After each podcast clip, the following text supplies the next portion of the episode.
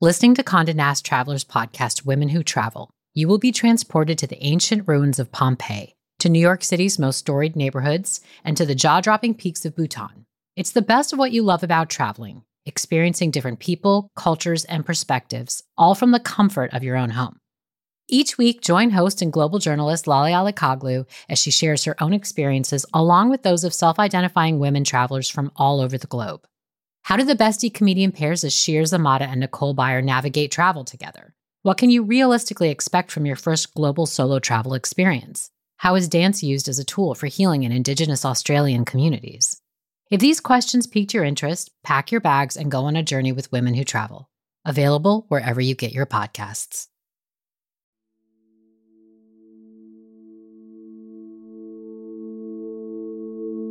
The crowd is super loud the court feels electric. Under the bright lights, sweat drips from my forehead as I sprint to the other side of the court. I glance up at the scoreboard. We're behind, but we're still in this.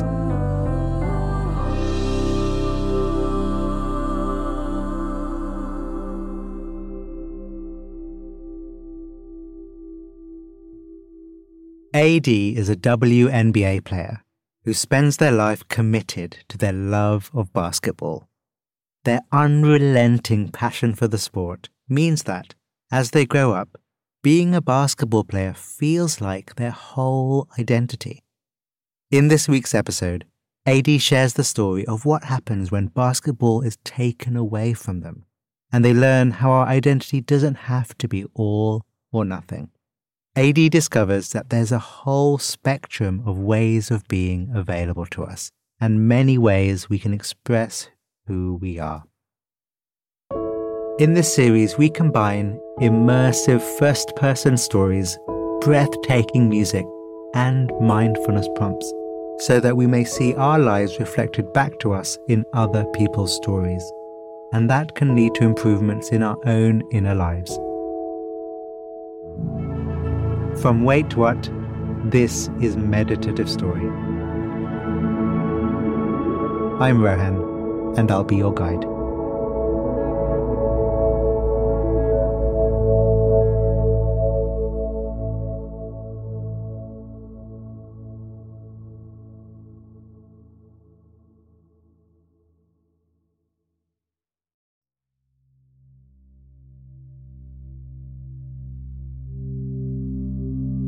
The body relaxed, the body breathing, your senses open, your mind open.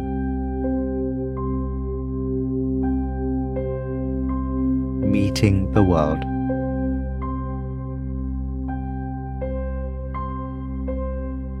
I stare up at the clock on the front wall of my social studies classroom. 30 more minutes. I run my hand along the edge of my desk, feel the weird scrapes and scratches that have been dug into the wood. My foot bounces impatiently against the floor. I'm wearing the same shoes I wear every day blue and white Carmelo Anthony Jordans. They're busted up, but they're my favorite. And they're ready. I'm ready. I'm 13 years old and I can't wait for school to be over. Our teacher goes over what we'll do next class, what our homework will be. We're supposed to copy down the preamble to the US Constitution, but I already did that. I'm always the first one done because I want to be the first one out the door. There are about 20 kids in my class. We sit in five rows, four desks each. I'm always in the front. Everyone else has their head down, but I've already finished, and my eyes go back to the clock. 10 more minutes. It's like a countdown. I'm excited. I feel a rush go through my body. Every day, I look forward to that bell ringing because as soon as school is done, I can go outside. I could play basketball with my friends, and I love basketball. Whether I'm having a good day or a bad day, basketball is something I can always go to. I can count on it to bring me through. Basketball is who I am.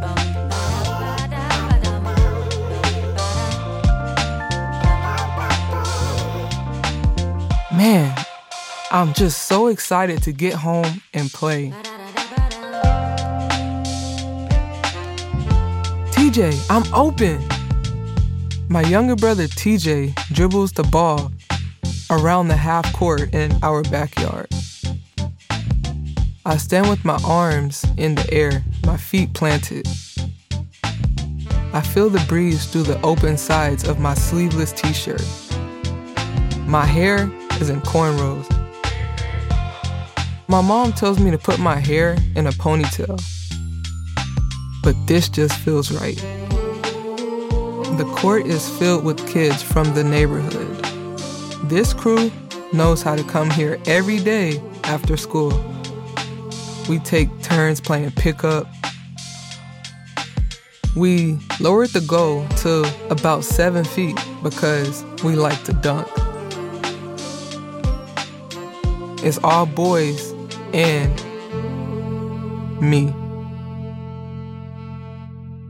As usual, I'm team captain but TJ still won't pass the ball. I'm the best out here. I don't need to pass, he shouts. I laugh. He laughs too. That's TJ. He's a shooter. We're only 14 months apart, and we just click. We're always together. He's a great athlete, but his main sport is football. I'm all about basketball. TJ squares his shoulders, looking up to put up a shot but the defense is all over him. I wave my hands. Finally, he passes the ball. I dribble one, two, and I drive to the basket. A taller kid tries to block. I palm the ball and leap into the air. Boom! I dunk on him. Block that! I shout as the goal shakes back and forth. It doesn't stop shaking. My dad is grilling on the patio nearby. He wipes his hands on his apron. That's my girl, he calls out.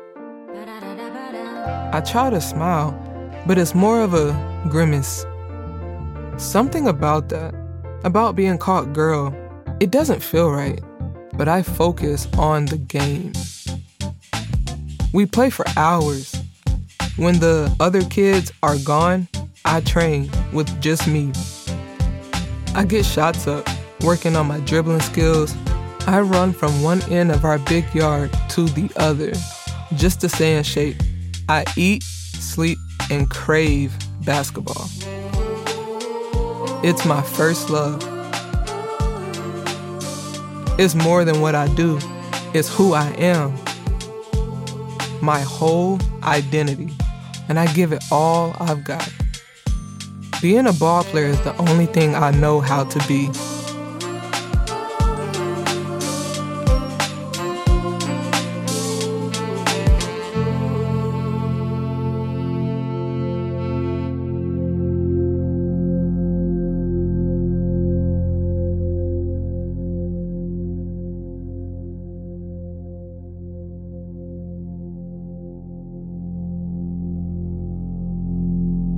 There is a real passion here, an absorption into what AD loves. It becomes their identity. You know, it's human to have something that can completely absorb us. Oftentimes, it's work or family. What comes up for you when you reflect on where you give your all or where you stake your identity? What about it gives you joy? And as AD continues, let's be mindful of the tension that may come with investing our whole being into something outside ourselves.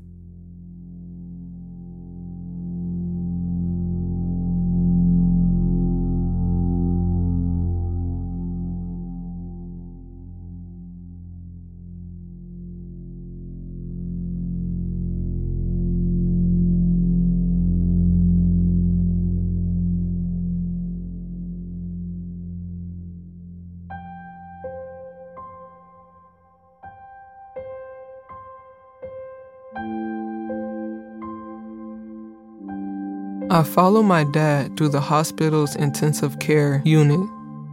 Nurses walk by with clipboards. Monitors beep from other rooms. My Jordans squeak on the floor. I'm a sophomore in high school. I came straight here from a game. We stop at a sliding door towards the end of the hallway. My dad asks, Are you ready to see him like this? Yeah, I say, I'm good.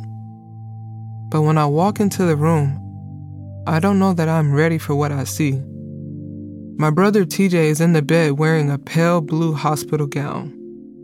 His head is wrapped in a thick white bandage. He has all these needles in his arm, the IV, the blood pressure machine, the tools that make sure his vital signs stay good. He looks tired. The operation to remove his brain tumors has left him weak.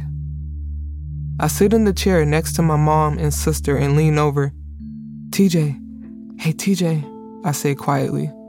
He opens his eyes a little. I scored 33 points for you. We won. He looks super groggy. Want me to get you some mac and cheese? I ask. His eyes widen. What's mac and cheese? He asks. He breaks out a big, goofy grin. I burst out laughing. He's so out of it. But he's still TJ. We all laugh. We need this. But as I look at my brother, I think he must be so sad. He can't play football. He's played since he was four years old. It's everything to him. Seeing TJ like this brings up a whole spectrum of feelings that I don't have words for. The idea that he lost something he loves so much. The idea that something like this could ever happen to me. That I would have to walk away from my sport, my identity. I push that thought away. It's too scary. I double down on my training. I focus on what I know how to do. I'll keep winning games for TJ.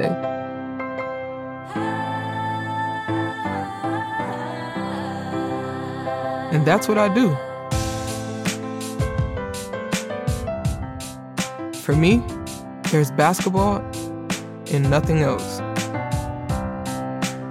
I scramble for a rebound. I stop the other player from getting the ball. My stance is wide. Everything is a blur of different colored jerseys. The black and white ones belong to the other team, the Las Vegas Aces. The teal ones are my team, the New York Liberty. It's my first year in the WNBA. I'm 22. I made it. Here we are. The crowd is super loud. The court feels electric under the bright lights of the Westchester County Center. Sweat drips from my forehead as I sprint to the other side of the court.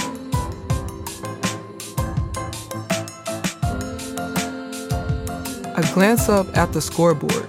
We're behind, but we're still in this. My teammate shoots me a pass. I start dribbling down the court. My heart is pumping. Someone is right on my heels, but I'm faster. I reach the top of the key and jump off my right foot to shoot. As I jump, my hip pops. I land hard. Pain shoots down my leg. It's excruciating. I try to breathe, but this hurts. It hurts a lot. Before the next play, I signal my coach. Our team trainer, Terry, meets me on the sideline in her glasses and black suit. She looks serious. I try to describe how I'm feeling, but all I can say is it hurts. Something's wrong. Terry gets to work wrapping my hip. I clench my jaw. My coach walks over. How's she looking? I grimace My shoulders tense whenever someone calls me she. It still doesn't feel right. But I push that thought away. I want to play. I'm good, I say. My coach sighs.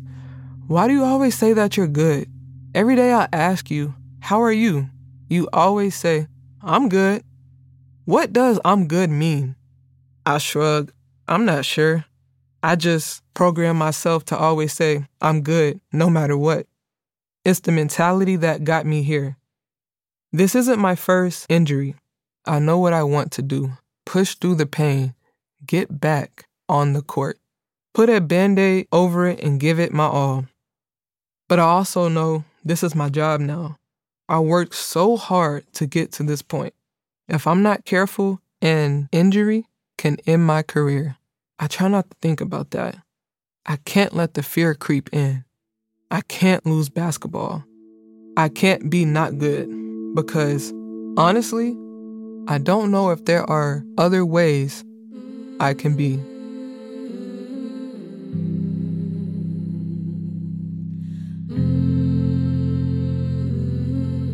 I stare up at the plain white ceiling of our living room. I hear the low hum of the TV mounted on the wall. The room is cool, but I feel hot and sweaty. Behind the couch, I see the door to our bedroom. It's closed. I'm in the apartment I share with my partner on an air mattress where I've been since I've gotten sick. My head throbs, my lungs ache, my brain feels foggy, I'm nauseous, and I have a hard time catching my breath even when lying down. When I first test positive for COVID in July of 2020, I can't believe it. I think there is no way I could have COVID. No way. But that's only the beginning.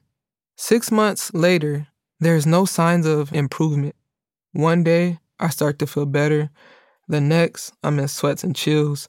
The next, my lungs hurt. The next, I'm vomiting. It's just nonstop. I haven't played a game or even gone to a practice in half a year. That's after missing most of last season because of my hip injury. The thing I never wanted to happen has happened. This isn't something I can push through.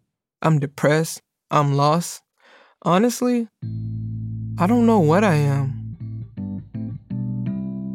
My phone buzzes. My brother TJ is calling. We talk every day. He always tells me, You're gonna get through this. I wanna believe him. TJ knows what it's like to lose his sport. He knows how to stay true to who he is. Without football, he's still funny. He reads scripture and gets more into his faith. He knows how to be more than one thing. I don't know if I know how to do that. I think to myself, man, How'd you get through something so hard? You're telling me I'm gonna get through this, and I feel like I'm dying. I let the call go to voicemail. I'm not ready to talk about all of that today. My fiance, Taylor, comes in to check on me. She carries a lot for us these past few months. How's my husband feeling? She asks. That's what she calls me, husband. Something about that feels right. But I still don't know how to answer her question. I don't have the words for how I feel. I close my eyes. I've been seeing a therapist to help me with the emotional side effects of long COVID.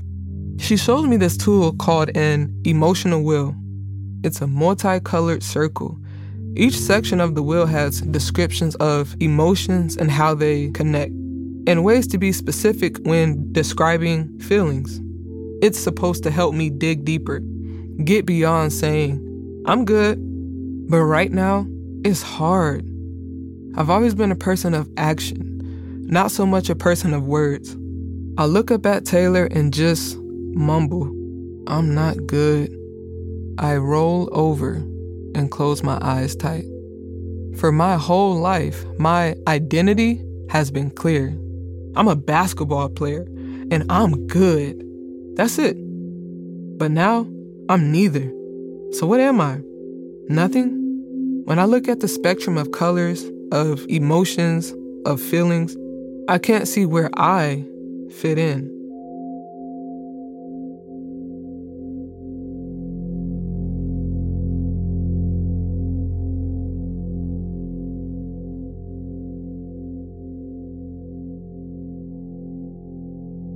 This realization from AD hits hard.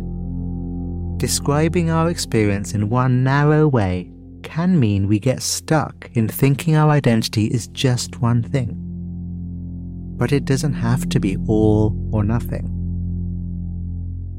In this moment, invite some curiosity, and if you can, surrender the labels that you identify with, giving yourself permission to appreciate the full spectrum of how you can show up in the world.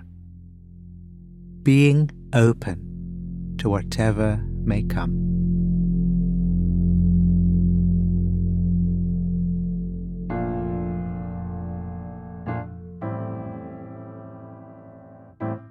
I sit on the couch at my sister's apartment in Buckhead, Georgia.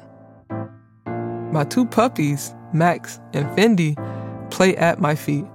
They chase each other in a circle around the long kitchen table. I smile down at them, but I feel weak today. I'm nauseous and I've had sweats and chills. My sister and Taylor sit next to me. I feel their support. We're all here to watch something together. Over the last couple months, some filmmakers make a short documentary about me they film my experience with long COVID, document my struggle. It's part of a series about athletes' stories. And tonight, it's on TV for the first time. Everyone quiets down as the documentary starts. I see my face on the screen. I hear my voice narrate my diagnosis, my cycle of symptoms, and how I give up basketball for two years. It feels surreal to watch my own story play out, scene by scene. It feels like I'm really seeing it for the first time. It's a lot. All the emotions I haven't known how to process flood through me. I feel an energy in my body, and then it's like the dam breaks. I start to cry.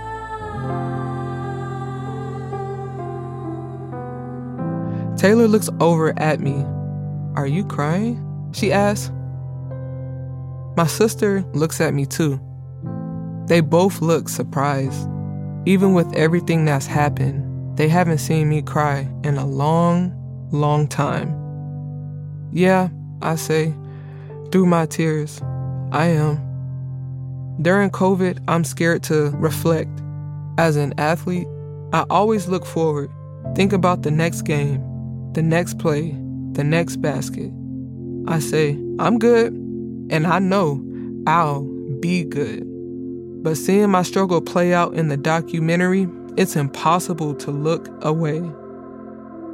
I can fully reflect on it all.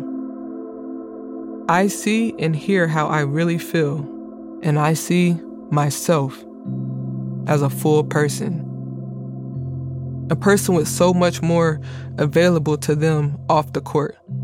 I think about my emotional wheel. I imagine the different words that can help me describe what I'm feeling. I take a deep breath and I say to Taylor, I feel overwhelmed and defeated. I'm very sad about the things that my body has had to go through, but I'm also happy that I made it this far. Taylor and my sister lean in to give me a big hug. I feel their love and support. I show them how I haven't been good, and they fully accept me. My phone pings a couple times. I look down and see texts from my teammates.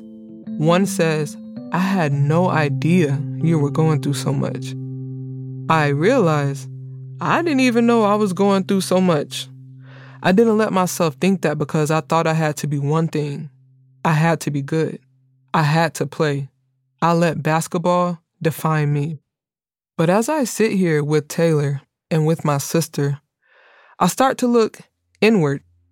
I'm less afraid to explore who I am. And I start to realize that who I am is so much more than basketball.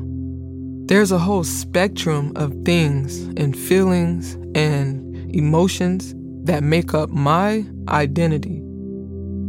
I want to make sure the people in my life know that. I want to make sure that I know that.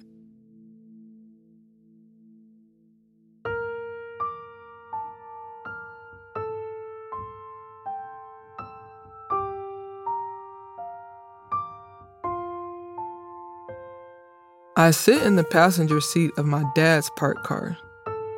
I can still catch that new car scent. The peanut butter leather seats feel warm in the late afternoon sun. It's been 11 months since the documentary came out.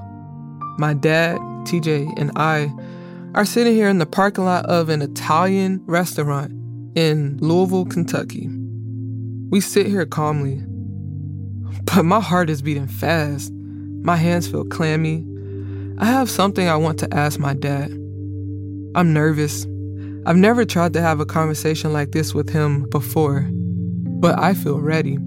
I clear my throat. Dad, how much are you willing to give up to accept me for me? It's a big question, and I have no idea how he'll respond. My heart is beating quickly. My dad shifts in his seat to look at me. He says, My whole life. His response takes my breath away. In his eyes, I see how much he loves me. TJ is quiet in the back seat, but I feel his presence. It's strong. I go on. I've been thinking a lot about my gender identity.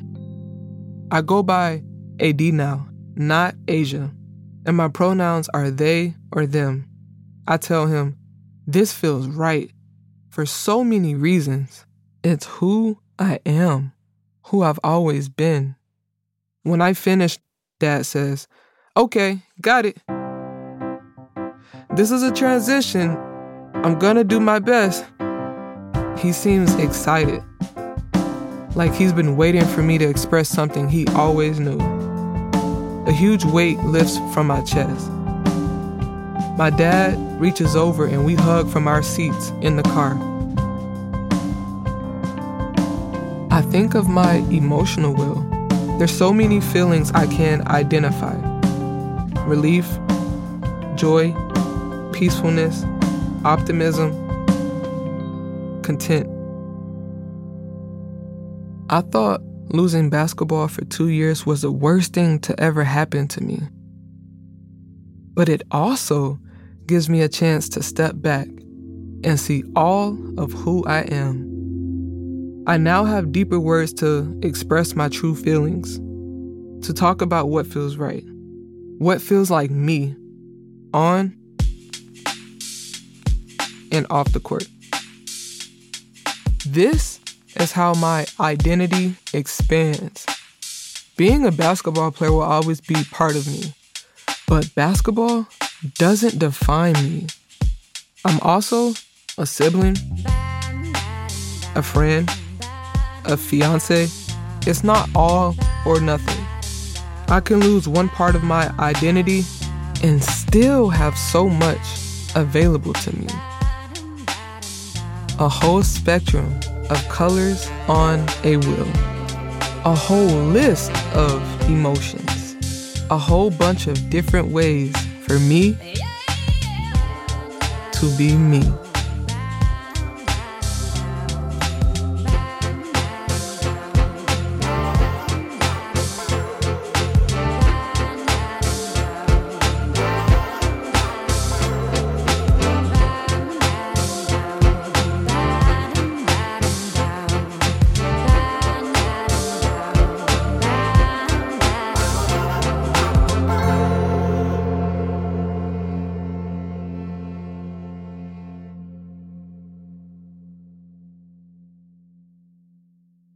Thank you, AD. Your story reminded me of podcast host Dallas Taylor's episode, I Focus on Sensations That Ground Me. Long before Dallas began the hit show 20,000 Hertz, life had become defined by his identification as a trumpet player.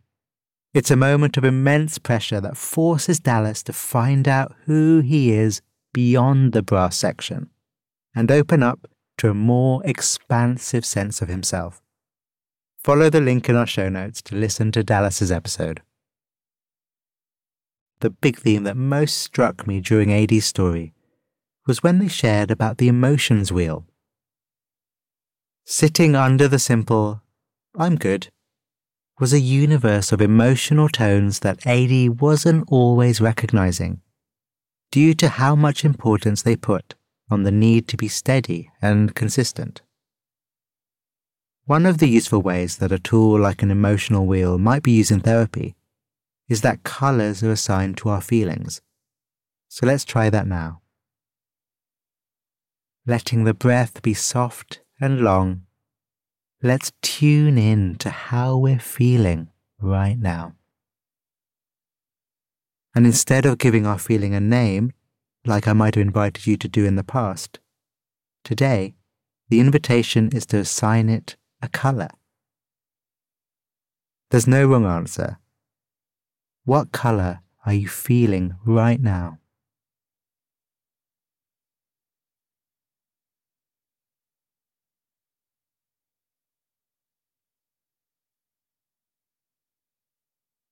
now resetting, either with a breath or two, or with a memory of the most striking thing that happened so far today. And doing the exercise again. Becoming aware of our mind state, our emotional tone, our feelings right now as they are. And knowing them as a colour. For me, it's a cool icy blue. Hmm. Actually, no. It's changed. It's now orange. What is it for you?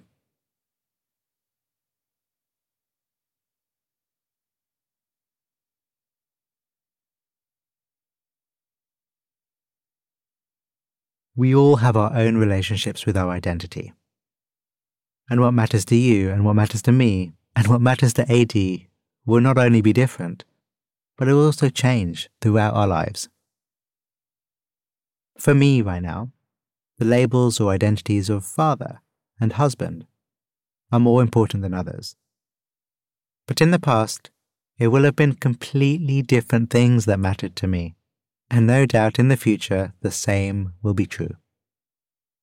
But what I've learned, echoed in AD's story, is that there can be real freedom when we have a generous relationship with our identities. Holding them, yes, allowing them to serve us, but not holding them so tightly, so that the tightness masks the reasons we held them in the first place.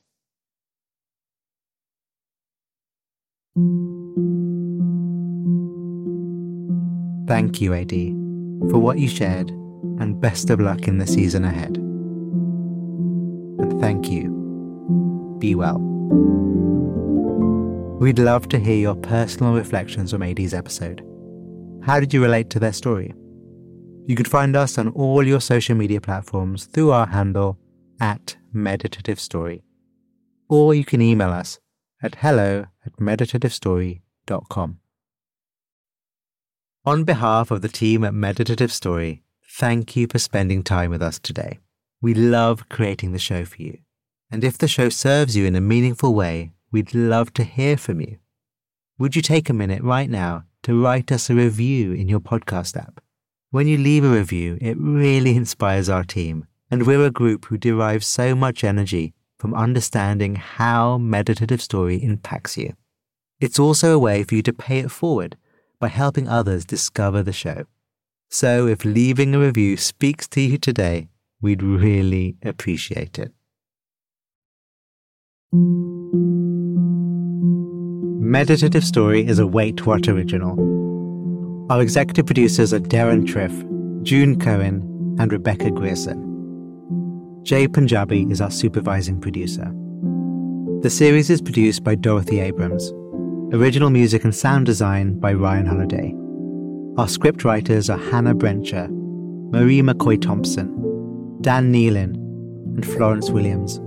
Mixing and mastering by Brian Pugh.